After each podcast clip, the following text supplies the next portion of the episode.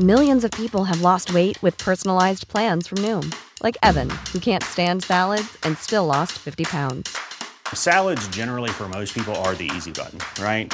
For me, that wasn't an option. I never really was a salad guy. That's just not who I am. But Noom worked for me. Get your personalized plan today at Noom.com. Real Noom user compensated to provide their story. In four weeks, the typical Noom user can expect to lose one to two pounds per week. Individual results may vary. Hey, my name's Otis Gray, and you're listening to Sleepy.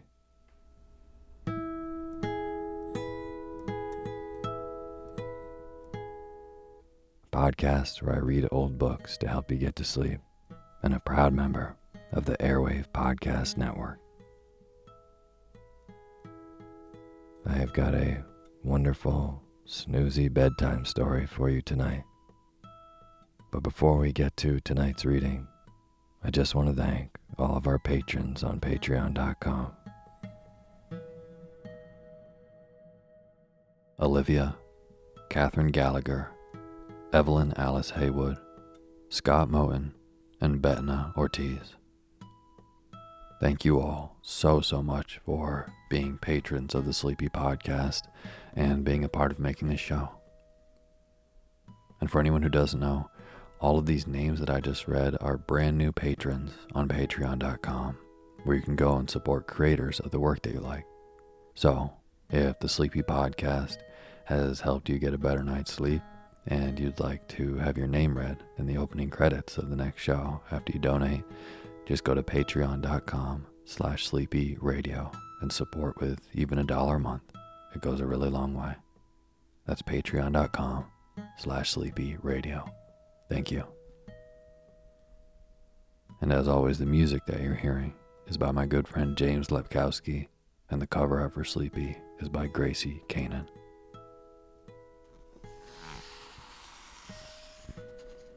As many of you know, I really love the writing of H.G. Wells, and the few books that I've read on the show from H.G. Wells have been absolutely fantastic books to go to sleep to. And I have to say, both uh, War of the Worlds and The Invisible Man, those are a couple of the books that, uh, even after I read a little bit of them on the show, I had to finish them on my own time afterwards because they're just such fantastic writing. Well, tonight I'm going to be reading a short story from his uh, collection called Tales of Space and Time. And I'm going to be reading the short story, The Star. So, tonight, a short story from Tales of Space and Time while you doze off into a deep, deep slumber. And now is the time for you to fluff up your pillow just how you like it. Feel yourself melt into your bed. Get real comfortable. Close your eyes and let me read to you.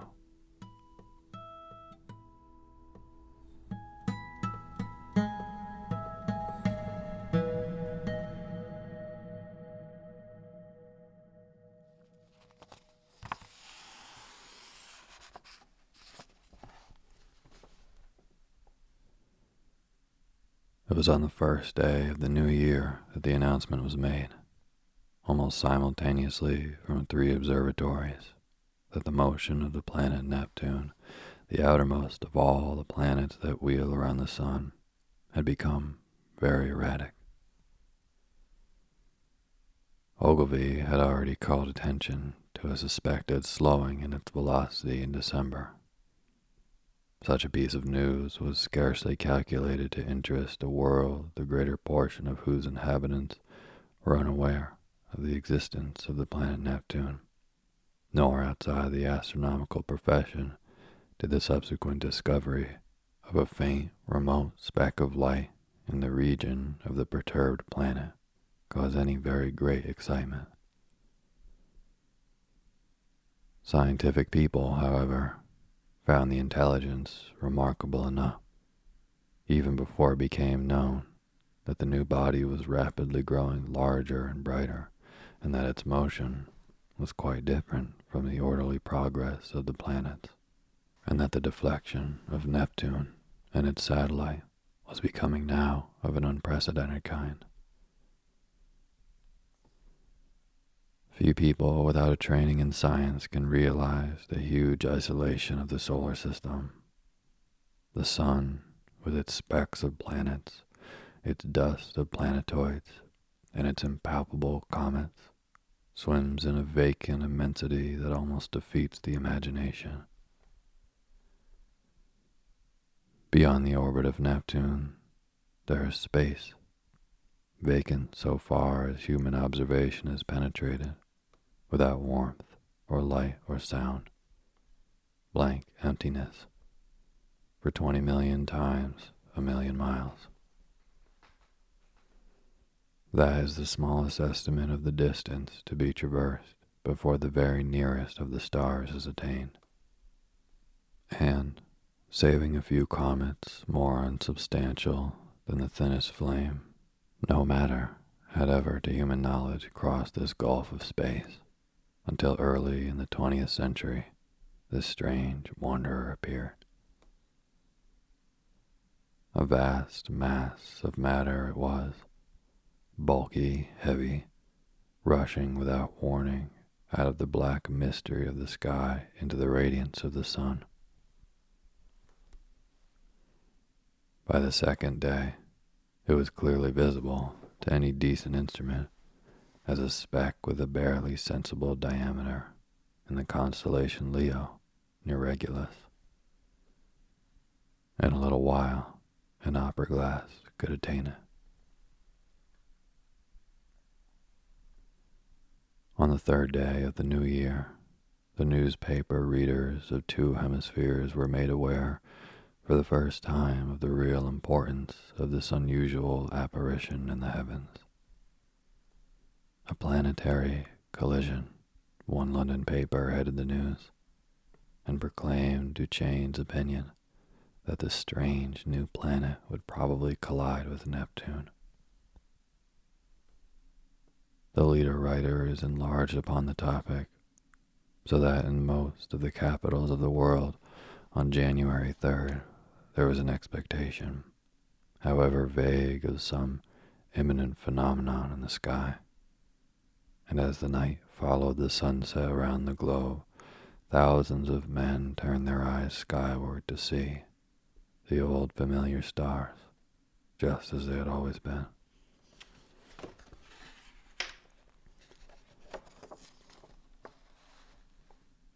Until it was dawn in London, and Pollux setting, and the stars overhead grown pale. The winter's dawn it was, a sickly, filtering accumulation of daylight, and the light of gas and candles shone yellow in the windows to show where people were astir. But the yawning policeman saw the thing. The busy crowds in the market stopped agape. Workmen going to their work betimes.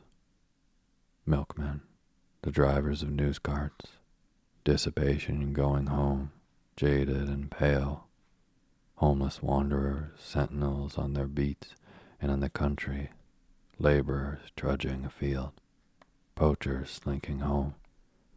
All over the dusty, quickening country it could be seen, and out at sea, by seamen watching for the day, a great white star comes suddenly into the westward sky. Brighter it was than any star in our skies, brighter than the evening star at its brightest. It still glowed out, white and large, no mere twinkling spot of light, but a small, round, clear, shining disk, an hour after the day had come. And where science has not reached, men stared and feared, telling one another of the wars and pestilences that are foreshadowed by these fiery signs in the heavens. Sturdy Boers, dusky Hottentots, Gold Coast men, Frenchmen, Spaniards, Portuguese, stood in the warmth of the sunrise watching the setting of this strange new star. And in a hundred observatories, there had been suppressed excitement, rising almost to shouting pitch as the two remote bodies had rushed together and are hurrying to and fro to gather photographic apparatus and spectroscope and this appliance and that to record this novel, astonishing sight, the destruction of a world. For it was a world, a sister planet of our Earth, far greater than our Earth indeed, that had so suddenly flashed into flaming death. Neptune it was, had been struck, fairly and squarely, by the strange planet from outer space, and the heat of the concussion had incontinently turned two solid globes into one vast mass of incandescence. Round the world that day, two hours before the dawn, went the pallid great white star, fading only as it sank westward and the sun mounted above it.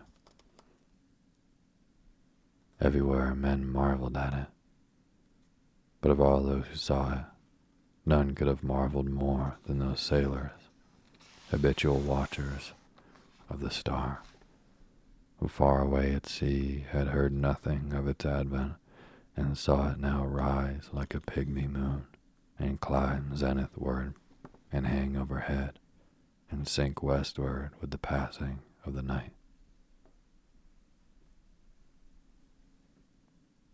And when next it rose over Europe, everywhere were crowds of watchers on hilly slopes, on house roofs, in open spaces, staring eastward for the rising of the great new star. It rose with a white glow in front of it, like the glare of a white fire and those who had seen it come into existence the night before cried out at the sight of it. It is larger, they cried. It is brighter. And indeed, the moon, a quarter full and sinking in the west, was in its apparent size beyond comparison. But scarcely in all its breadth had it as much brightness now as the little circle of the strange new star. It is brighter, cried the people clustering in the streets. But in the dim observatories, the watchers held their breath and peered at one another. It is nearer, they said, nearer. And voice after voice repeated, It is nearer.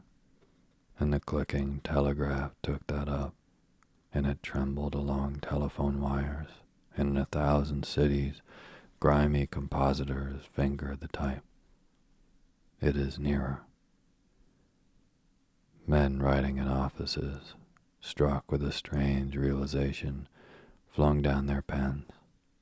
Men talking in a thousand places suddenly came upon a grotesque possibility in those words. It is nearer. It hurried along awakening streets, it was shouted down the frost-stilled ways of quiet villages. Men who had read these things from the throbbing tape stood in yellow-lit doorways, shouting the news to the passers-by. It is nearer. Pretty women, flushed and glittering, heard the news told jestingly between the dances, and feigned an intelligent interest they did not feel. Nearer, indeed. How curious, how very, very clever must be to find out things like that. Lonely tramps faring through the wintry night murmured those words to comfort themselves, looking skyward. It has need to be nearer, for the night's as cold as charity. Don't seem much warmth from it if it's near, all the same. What is a new star to me? cried the weeping woman, kneeling beside the sick. The schoolboy, rising early from his examination work, puzzled it out for himself, with the great white star shining broad and bright through the frost flowers of his window. Centrifugal, centripetal, he said, with his chin on his fist. Stop a planet in its flight, rob it of its centrifugal force. What then? Centripetal has it, and down it falls into the sun. And this? Do we come in the way? I wonder. The light of that day went the way of its brethren, and with the later watches of the frosty darkness rose the strange star again. And it was now so bright that the waxing moon seemed but a pale yellow ghost of itself, hanging huge in the sunset. In a South African city, a great man had married, and the streets were alight to welcome his return with his bride. Even the skies have illuminated, said the flatterer. Under Capricorn, two lovers, daring the wild beasts and evil spirits for love of one another, crouched together in a canebrake where the fireflies hovered. That is our star, they whispered, and felt strangely comforted by the sweet brilliance of its light. The master mathematician sat in his private room and pushed the papers from him. His calculations were already finished. In a small white file, there still remained a little of the drug that had kept him awake and active for four long nights. Each day, serene, explicit, patient as ever, he had given his lecture to his students, and then had come back at once to this momentous calculation. His face was grave, a little drawn and hectic from his drugged activity. For some time he seemed lost in thought. Then he went on to the window, and the blind went up with a click. Halfway up the sky, over the clustering roofs, chimneys, and steeples of the city, hung a star.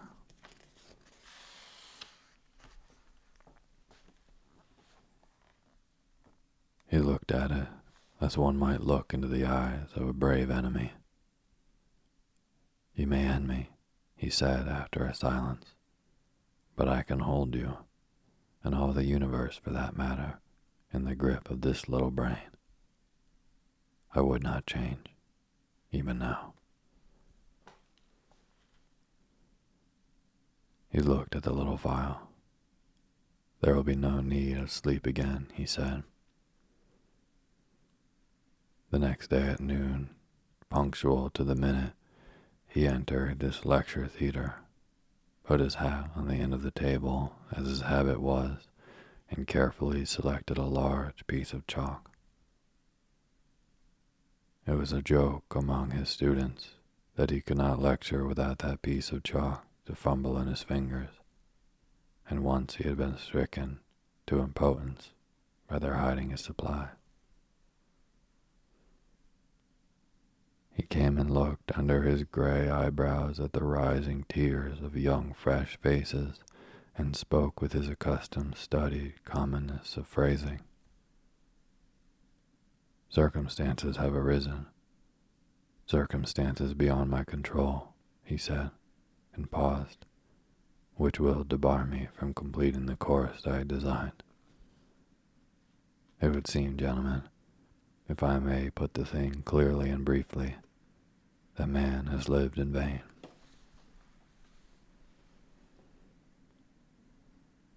The students glanced at one another. Had they heard right? Mad? Raised eyebrows and grinning lips there were, but one or two faces remained intent upon his calm, gray fringed face. It will be interesting, he was saying, to devote this morning to an exposition, so far as I can make it clear to you, of the calculations that have led me to this conclusion. Let us assume. He turned towards the blackboard, meditating a diagram in the way that was usual to him. What was that about? Lived in vain, whispered one student to another. Listen, said the other, nodding towards the lecturer. And presently they began to understand. That night the star rose later, for its proper eastward motion had carried it some way across Leo towards Virgo, and its brightness was so great that the sky became a luminous blue as it rose, and every star was hidden in its turn, save only Jupiter near the zenith, Capella, Aldebaran, Sirius, and the pointers of the bear. It was very white and beautiful. In many parts of the world, that night, a pallid halo encircled it about. It was perceptibly larger. In the clear, refractive sky of the tropics, it seemed as if it were only nearly a quarter the size of the moon. The frost was still on the ground in England, but the world was as brightly lit as if it were midsummer moonlight. One could see to read quite ordinary print by that cold, clear night, and in the cities the lamps burnt yellow and wan.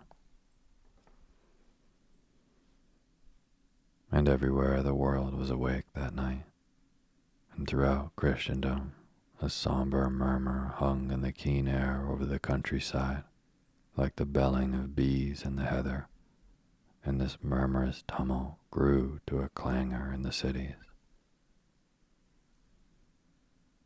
It was the tolling of the bells in a million belfry towers and steeples, summoning the people to sleep no more, to sin no more, but to gather in their churches and pray and overhead, growing larger and brighter as the earth rolled on its way and the night passed, rose the dazzling star. And the streets and houses were alight in all the cities. The shipyards glared, and whatever roads led to high country were lit and crowded all night long. And in all the seas about the civilized lands, ships with throbbing engines and ships with bellying sails, crowded with men and living creatures, were standing out to ocean and the north. For already the warning of the master mathematician had been telegraphed all over the world and translated it into a hundred tongues. The new planet, and Neptune, locked in a fiery embrace, were whirling headlong, ever faster and faster towards the sun.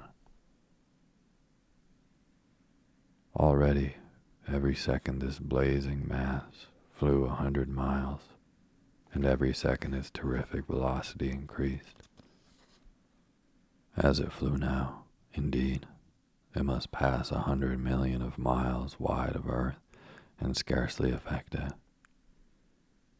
but near its destined path, as yet only slightly perturbed, spun the mighty planet Jupiter and his moon sweeping splendid round the sun. Every moment now the attraction between the fiery star and the greatest of the planets grew stronger, and the result of that attraction inevitably Jupiter would be deflected from its orbit into an elliptical path, and the burning star, swung by his attraction wide of its sunward rush, would describe a curved path and perhaps collide with and certainly pass very close to our Earth.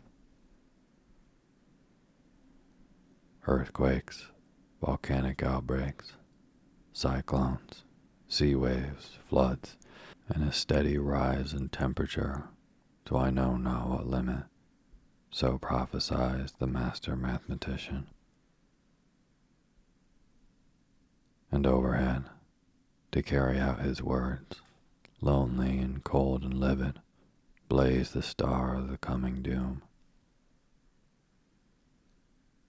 To many who stared at it that night until their eyes ached, it seemed that it was visibly approaching. And that night, too, the weather changed, and the frost that had gripped all Central Europe and France and England softened towards a thaw.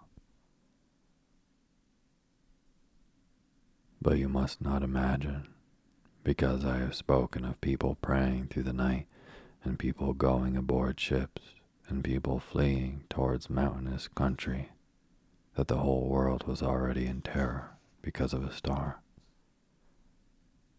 As a matter of fact, and want still rule the world, and save for the talk of idle moments and the splendor of the night, nine human beings out of ten were still busy at their common occupations. And all the cities and shops, save one here and there, opened and closed at their proper hours.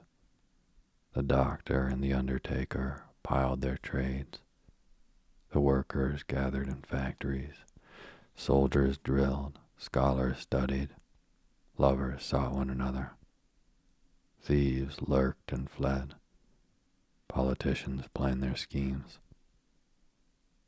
The presses of newspapers roared through the nights, and many a priest of this church and that would not even open a holy building to further what he considered a foolish panic. The newspapers insisted on the lesson of the year 1000, for then, too, people had anticipated the end. The star was no star, mere gas, a comet, and were it a star, it could not possibly strike Earth. There was no precedent for such a thing.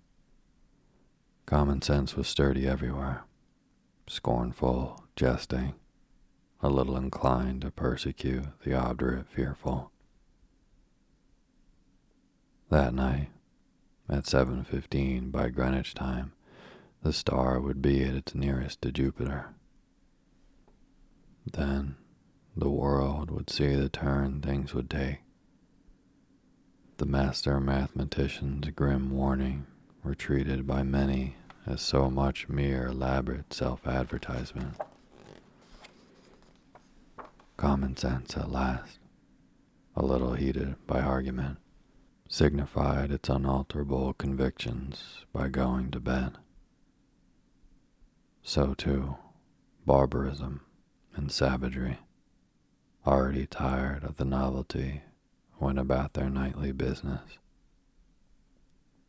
And save for a howling dog here and there, the beast world left the star unheeded. And yet, when at last the watchers in the European states saw the star rise, an hour later, it is true, but no larger than it had been the night before, there was still plenty awake to laugh at the master mathematician, to take the danger as if it had passed. But hereafter the laughter ceased.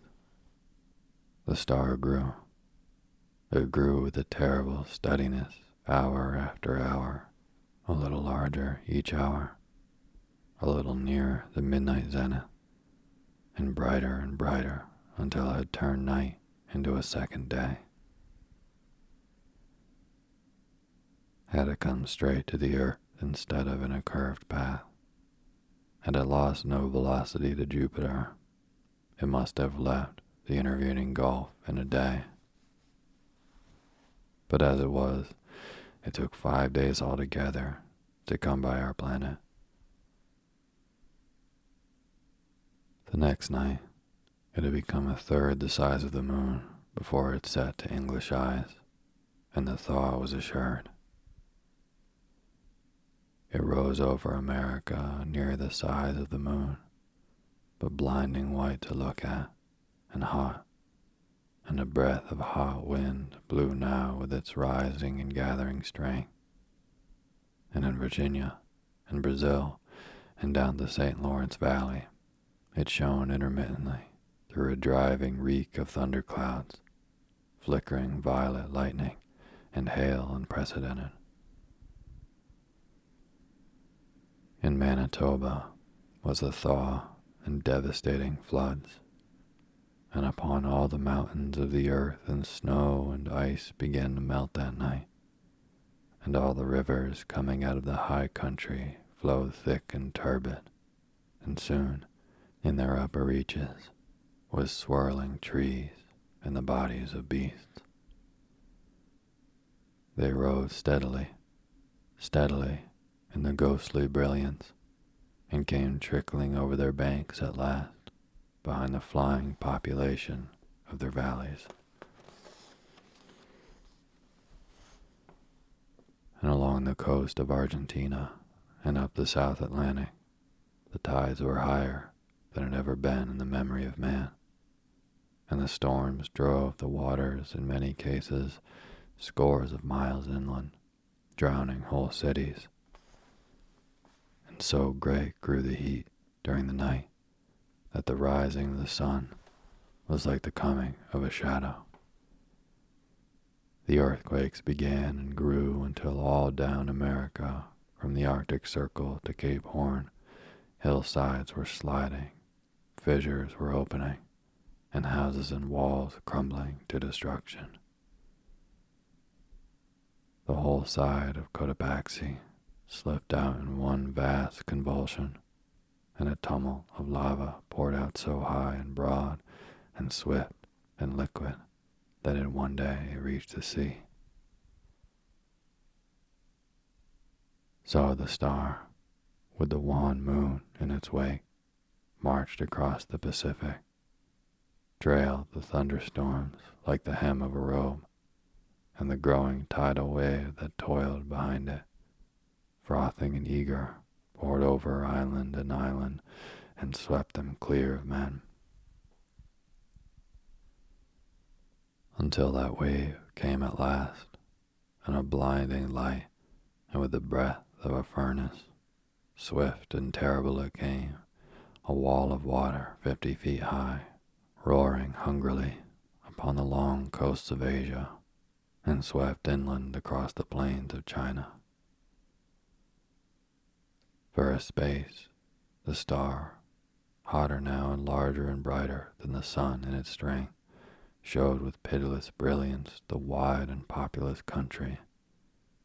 Towns and villages with their pagodas and trees, roads, wide cultivated fields, millions of sleepless people staring in helpless terror at the incandescent sky.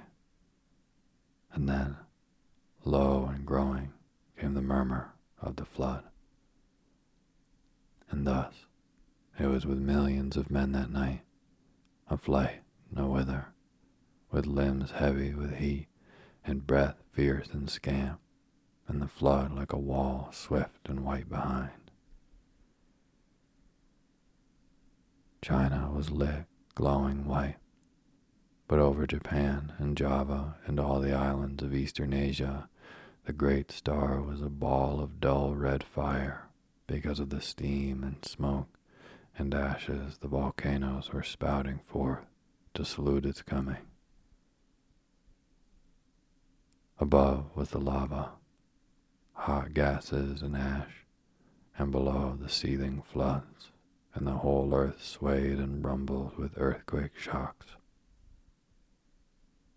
Soon the immemorial snows of Tibet and the Himalaya were melting and pouring down by 10 million deepening converging channels upon the plains of Burma and Hindustan. The tangled summits of the Indian jungles were aflame in a thousand places, and below the hurrying waters around the stems were dark objects that still struggled feebly and reflected the blood red tongues of fire. And in a rudderless confusion, a multitude of men and women fled down the broad riverways to that one lost hope of man, the open sea. Larger grew the star, and larger, hotter, and brighter, with a terrible swiftness now. The tropical ocean had lost its phosphorescence, and the whirling steam rose in ghastly wreaths from the black waves and plunged incessantly, speckled with storm tossed ships. And then came a wonder. It seemed to those who in Europe watched for the rising of the star that the world must have ceased its rotation. In a thousand open spaces of down and upland, the people who had fled thither from the floods and the falling houses and sliding slopes of hill watched for that rising in vain. Hour followed hour through a terrible suspense, and the star rose not. Once again, Men set their eyes upon the old consolations they had counted lost to them forever. In England it was hot and clear overhead, though the ground quivered perpetually. But in the tropics, Sirius and Capella and the Aldebaran showed through a veil of steam. And when at last the great star rose near ten hours late, the sun rose close upon it, and in the center of its white heart was a disk of black. Over Asia, it was the star had begun to fall behind the movement of the sky. And then suddenly, as it hung over India, its light had been veiled. All the plain of India, from the mouth of the Indus to the mouth of the Ganges, was a shallow waste of shining water that night, out of which rose temples and palaces, mounds and hills, black with people. Every minaret was a clustering mass of people who fell one by one into the turbid waters as heat overcame them. The whole land seemed a wailing, and suddenly there swept a shadow across that furnace of despair a breath of cold wind, a gathering of clouds out of the cooling air. Men looking up near blinded at the star saw that a black disk was creeping across the light. It was the moon coming down between the star and the earth.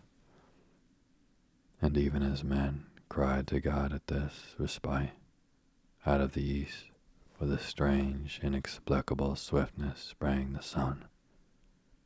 And then star, sun, and moon rushed together across the heavens. So it was that presently, to the European watchers, star and sun rose close upon each other, drove headlong for a space, and then slower at last came to rest. Star and sun merged into one glare of flame at the zenith of the sky. The moon no longer eclipsed the star, but was lost to sight in the brilliance of the sky. And though those who were still alive regarded it, for the most part, with the dull stupidity that hunger, fatigue, heat, and despair engender, there were still men who could perceive the meaning of these signs Star and earth had been at their nearest, had swung about one another, and the star had passed. Already it was receding, swifter and swifter, in the last stage of its headlong journey downward into the sun.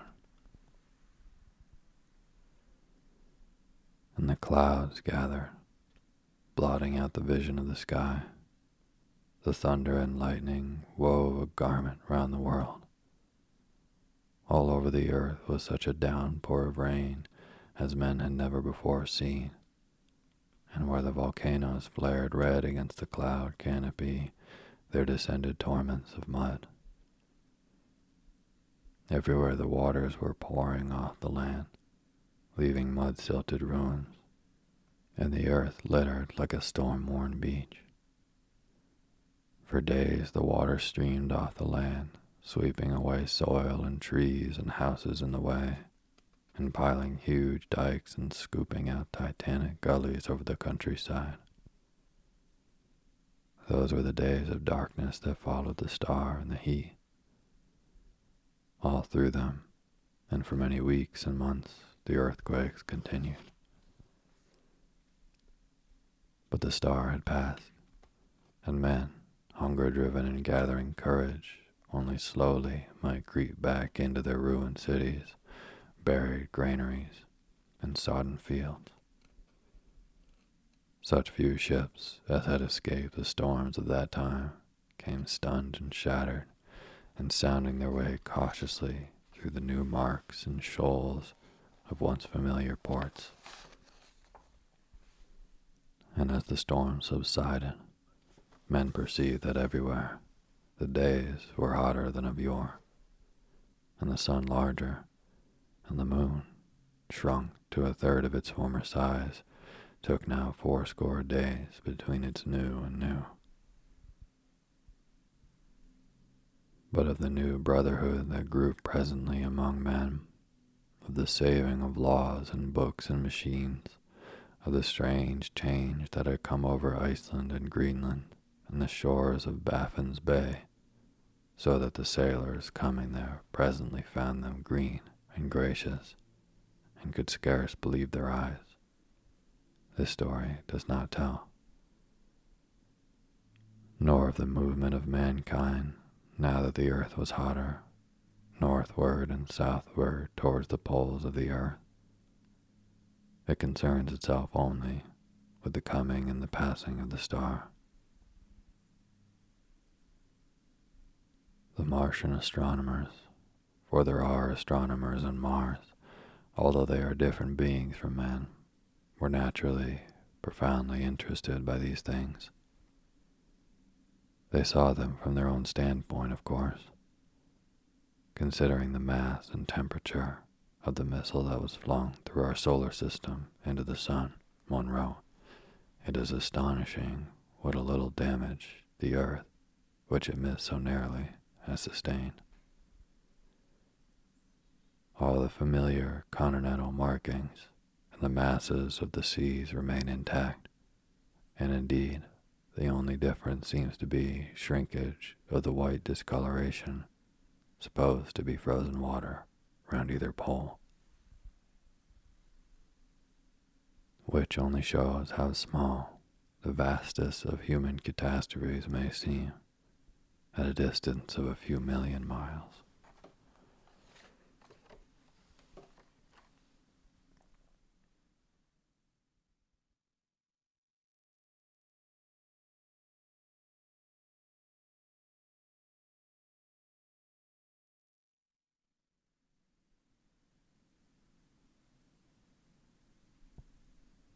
Thank you for listening to Sleepy. Good night.